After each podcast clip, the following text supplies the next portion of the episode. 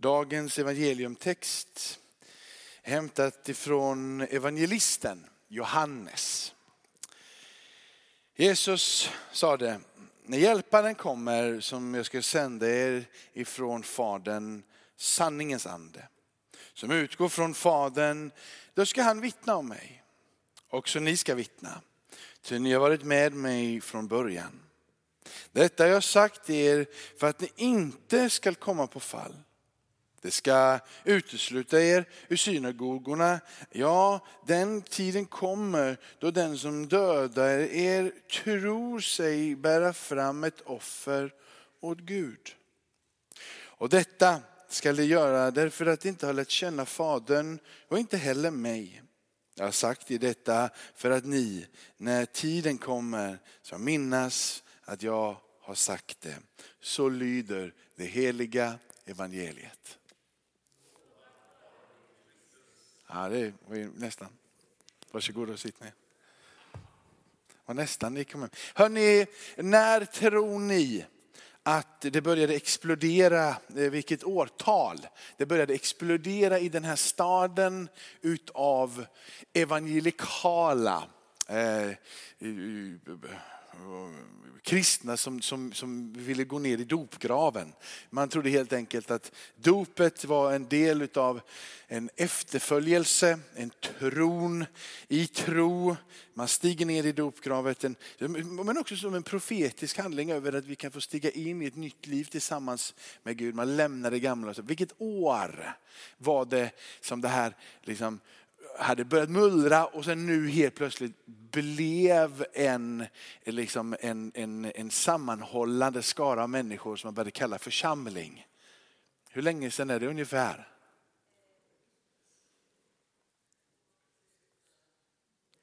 Men, ja, ja, men i, ja, det är ju sant. I och för sig så är det ju, alltså, det hände ju på pingstdagen. Jag menar när det hände i Göteborg. Lite otydlig här. Det var, ursäkta min småländska två år sedan ja, i Linnéakyrkan.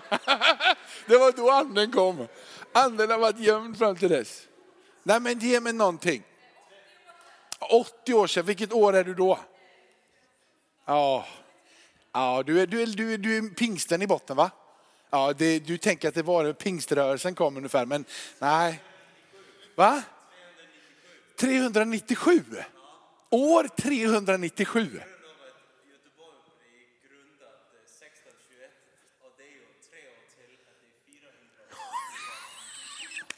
Ja, du har fel.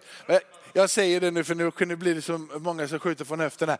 1861 så startades den första baptistförsamlingen borta i Haga. Och de slog upp typ, eh, portarna och byggde en lokal där de hade haft med möten innan, eh, bland annat nere på Järntorget, här vad det nu än hette. Det hette inte Folkets hus, det hette någonting, det hette ja, spelade ingen roll där nere. Och sen så senare den lokalen rymde 1200 i slutändan, så där hade de också gudstjänster. Men 1861 så slog de upp portarna och hade sin första kyrkolokal.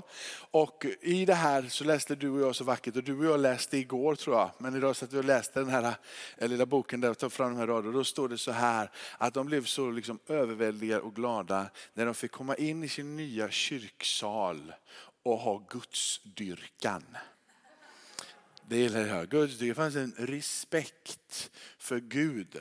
Att det här är en plats som är helgad för Gud, en plats där man tänker på Gud, en plats där man celebrerar vem Gud är och liksom ställer sig i vördnad för denna. Det är en plats av Guds dyrkan.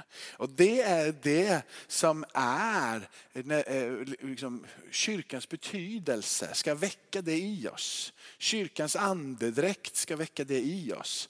Eh, det är inte någonting som ska få oss bara att bli familjära, vänliga och själsliga. Kyrkans rum, om man får kalla det så. Sen så kan man ha kyrkans rum i en, i en industrilokal också. Det är inte, så, det, är inte det jag liksom poängterar, men här får vi ju hjälp i den här lokalen. Att Guds dyrka. För att du kommer in på en plats som är helgad för det, avsedd för det och det är lättare att komma till den platsen. Och så började det här spruda liv och det är ju så fantastiskt att läsa de här berättelserna. Det är så att den boken kom ut 1911 som, som, vi, som jag har läst ifrån och det var ett 50-årsjubileumsminnesmärke över vad som hade hänt i församlingen Tabernaklet sedan 1861 fram till 1911.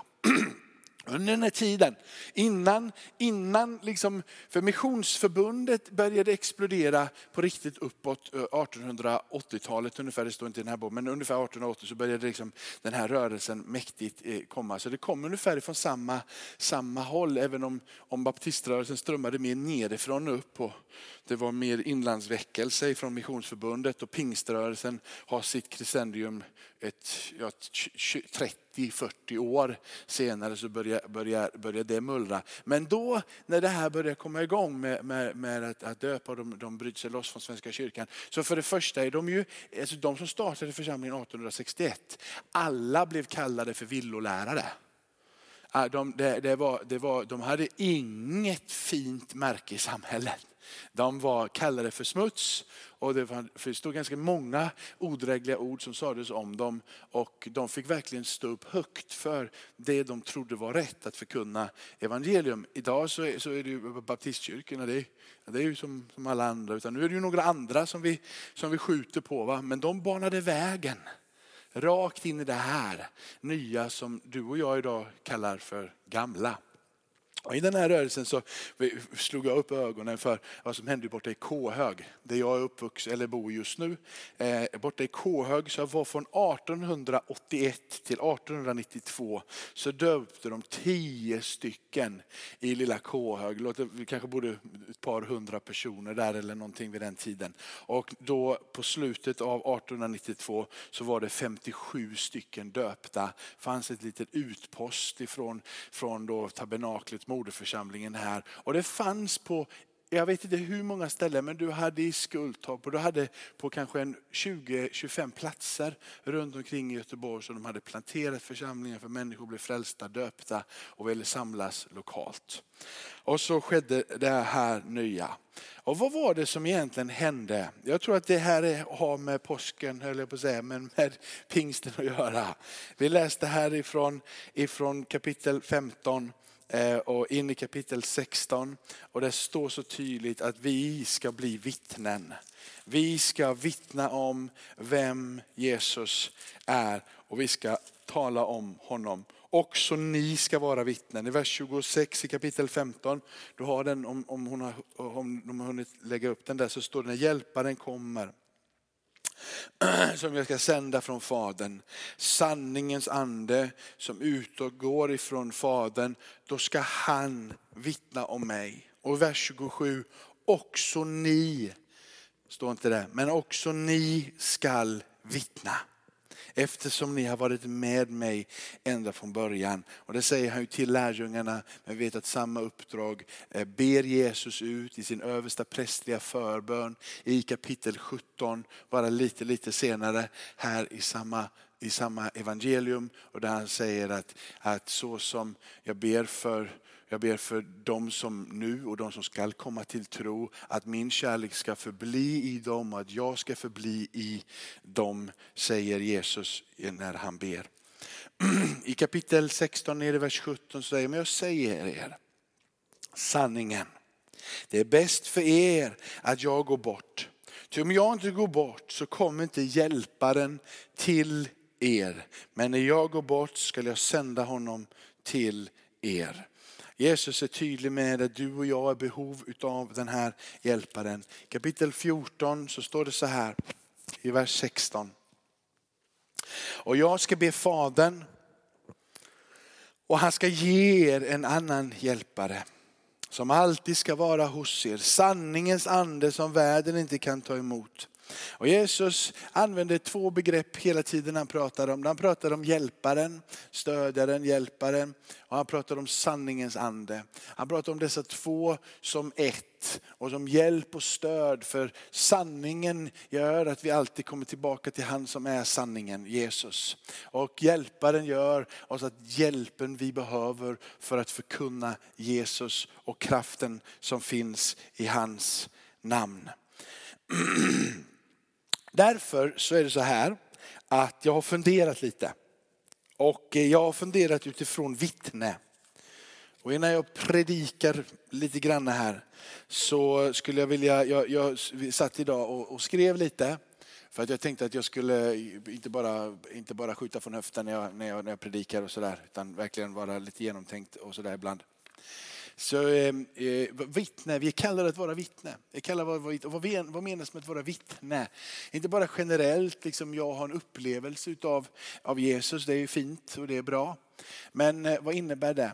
Så vittnen, om man, om man då tar, tar, tar vittnen generellt vad det betyder, så handlar det om att vittna om något, det handlar om att visa och berätta vad som verkligen har hänt. Så om det är vittne för någonting så handlar det om att visa och berätta någonting som verkligen har hänt. Det är ingen illusion, ingen idé och ingen, ingen tom filosofi. I en rättssal så är det så här att de som, som, som agerar inom dessa väggar i en rättssal har som uppgift att så gott som det går att rekonstruera, alltså helt enkelt bygga upp upp den här händelsen genom att visa olika typer av bevismaterial men samt också använda sin mun för att visa på vad som verkligen har hänt. Verkligen har hänt. Inte illusioner eller idéer tankar utan vad som verkligen har hänt. Det är det som är hela poängen med, eh, med, med det här i, i, vittne, att använda det ordet och, och, och föra fram det i sin sak i rätten. Så en, en, ett vittne, det blir ju, blir ju sanningen enligt betraktelsen eh, och helst då så nära som möjligt. Det var en verklig händelse och den här verkliga händelsen den, den, den ska ju då förmedla som en sanning. Vilket gör att betraktaren då som har sett det här, varit med om det här, försöker föra fram det här så bra som det, som det går. Det är ju poängen då. Men i en rättssal så är det så här att du har två parter ofta. Va? Och, eh, och därför så, så, så är det ganska enkelt här i det här att försöka, eh, eh man, man försöker illustrera de här sakerna och försöka hitta ett sätt att, att rekonstruera det här så trovärdigt som möjligt och sen bryta sönder det. Men i en rättssal så kan inte två motstridiga utsagor vara likvärdiga. Det är omöjligt. Två stycken saker kan inte vara likvärdiga om de är motstridiga. Det är ganska sunt förnuft sådär liksom, men, men, men i en rättssal så är det oerhört viktigt. Så två motstridiga påståenden kan alltså omöjligtvis vara sanna. En blir sann och den andra den blir en lögn. Så om Benjamin Svedberg eh, har nu har iakttagit Lovisa och eh, Benjamin har sett Lovisa snatta eh, chokladbollar på Ica. Nej, hon har, liksom, hon har snott, Lovisa har snott godis på Ica. Det är Benjamins eh, hävdelse. Och, eh, men Lovisa säger nej, säger du. Det är inte på det här sättet, säger Lovisa. Eh, och då blir det ju så här, kontentan av det hela blir att antingen så ljuger Benjamin eller så ljuger Lovisa. Det är ju ganska självklart då. Benjamin säger det, Lovisa säger nej. Så eh, deras utsagor, det som de säger, de kan inte vara lika sanna. Det är omöjligt att dessa två stycken ord som kommer ut, i meningar som kommer ut i hans mun och din mun, kan inte vara lika sanna. De är motstridiga, någon ljuger. I botten utav hela det här scenariot så ligger ju en faktisk händelse. Det är någonting som har hänt och jag förstår att ni, att, ni, att ni i slutändan förstår att jag vill komma hit. Någonting har verkligen hänt. Så ni inte tror att jag, jag är ute och seglar här och vill bara, utan det är, någonting har verkligen hänt. Jesus har dött och han har uppstått och sådär. Så ni, ni, jag, det är fortfarande i predikan liksom. Ja. Så i botten av den här tesen där och där så ligger det faktiskt händelsen. Någonting har hänt och det är bara någon av dessa som kan då säga, det är bara ett av det som är sant helt enkelt. Så antingen så har Lovisa snattat eller så har hon inte snattat. Jag tror det är väl kanske att hon har gjort det, men det är en annan predikan. Lovisa kan ju inte säga, jag har inte gjort det. men eh, då ändå har gjort det. Bara för att hon säger att hon inte har gjort det så betyder ju inte det att hon verkligen inte har gjort det. Så hur mycket du än säger, jag har inte gjort det, jag har inte gjort det, jag har inte gjort det, jag har inte gjort det. Om du verkligen har gjort det så har du ju ändå gjort det. Hur mycket du än säger att du inte har gjort det, eller hur? Ja. Antingen så har Lovisa fickorna fulla av godis. Eller har hon det inte? Och har hon fickorna fulla av godis, så får smaka, nej, så, så, är det verklig, så är det verkligt vare sig hon säger det eller inte säger det. Det kan inte vara sant i verklighet bara för att Lovisa säger att hon inte har det. Utan det är sant, vare sig hon säger det eller inte. Och det här scenariot som, som, som målas upp här lite patetiskt och, och, och, och sådär. Det här är det som det bibliska vittnandet handlar om. Det bibliska vittnandet handlar om att söka efter det som faktiskt har hänt. För det är det enda som bär, det som faktiskt har hänt.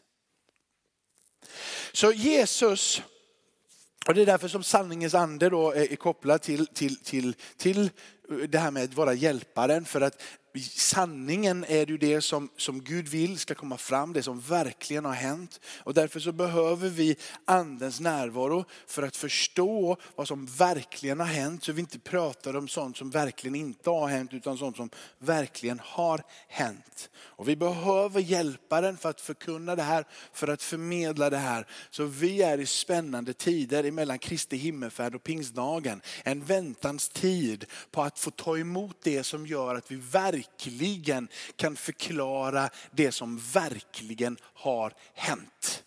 Vi behöver den heliga ande så att vi inte står och säger det som, som vi bara står och säger utan att det finns en verklighet bakom det. Utan det är verkligheten vi ska säga och Gud själv vet att det är bara anden i dig och mig som kan göra det verket. Det är bara anden i dig och mig som kan förverkliga att bli de vittnen som vi ämnar att vara. Det är därför han säger det är bättre för er att jag går bort och ni behöver det här.